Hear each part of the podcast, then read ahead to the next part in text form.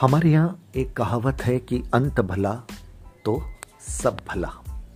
और ये बात चरितार्थ हुई हैदराबाद में, जब तेरापंथ धर्म संघ के आचार्य आचार्य श्री महाश्रमण जी ने तेरापंथ सभा भवन में न सिर्फ़ दर्शन दिए, न सिर्फ़ प्रवचन दिया, बल्कि वहाँ प्रवास भी किया।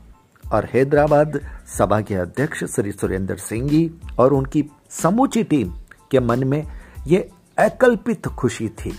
उन्हें लगा था कि गुरु दृष्टि ने पूरी पूरी करुणा बरसाई।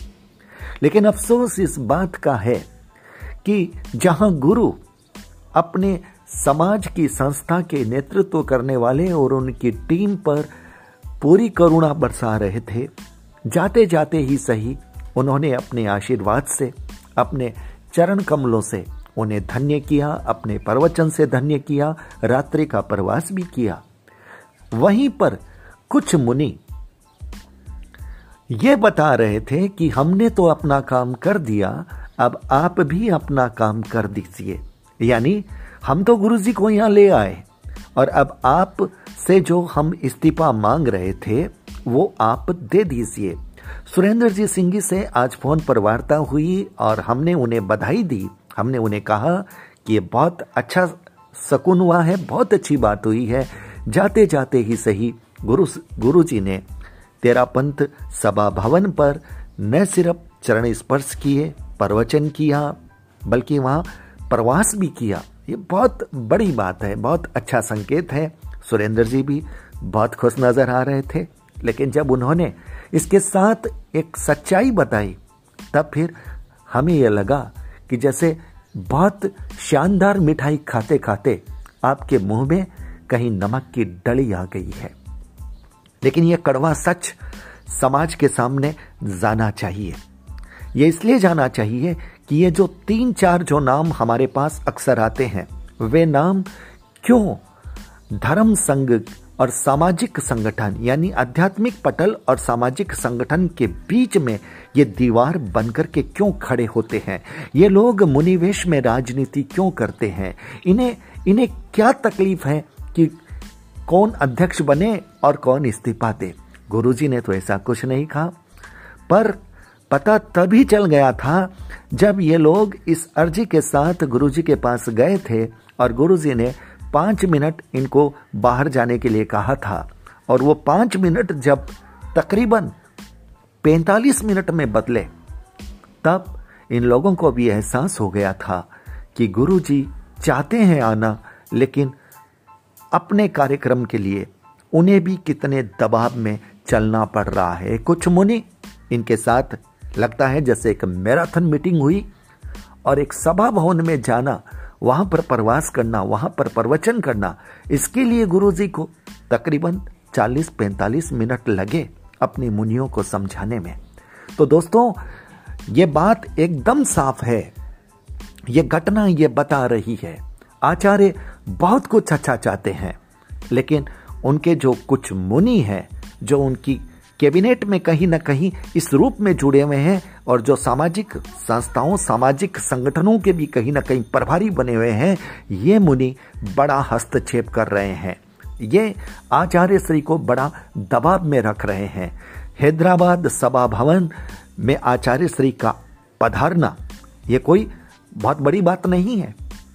आचार्य परवर समाज के प्रमुख हैं और सभा भवन समाज का है। संघ का है। और वहाँ पर आचार्य का पधारना, उनका प्रवास करना, उनका प्रवचन करना, उसके लिए आचार्य को कितनी बड़ी मीटिंग करनी पड़ती है, किस तरह से अपने मुनियों को मनाना पड़ता है, ये जो खबर आ रही है, खबर का एक पक्ष बहुत अच्छा है कि आचार्य श्री अपने पूरे परिवार के साथ वहाँ पर पधारे, प्रवचन किया और जो हैदराबाद सभा, तेरापंथी सभा के जो अध्यक्ष और उनकी जो टीम थी, उनके मन में एक जो भावना थी, वो जो कहीं ना कहीं एक ऐसी बात आ रही थी कि हमें गुरुजी दरकिनार कर रहे हैं, उस जख्म पर मरहम लगा।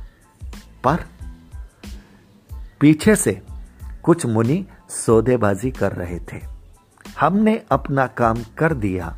अब आप अपने इस्तीफे की घोषणा कर दो। अब आप त्याग पत्र लिख दो।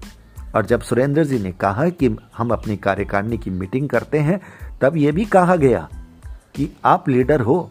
और जब लीडर यह कह दे कि मैं तो चला तो फिर कार्यकारिणी क्या करेगी?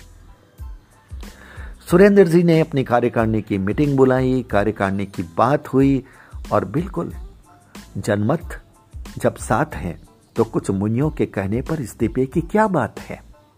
अगर गुरुजी कहते तो शायद सोचा जाता। लेकिन गुरुजी के मन में यह बात नहीं थी। गुरुजी ने अपना दायित्व का निर्वहन किया। एक संघ प्रमुख होने के नाते उन्होंने अपनी ज़िम्मेदारी समझी और अपनी सार संभाल, जैसे करनी चाहिए थी, सभा भवन में पधारे, प्रवचन दिया। बहुत अच्छा लगा।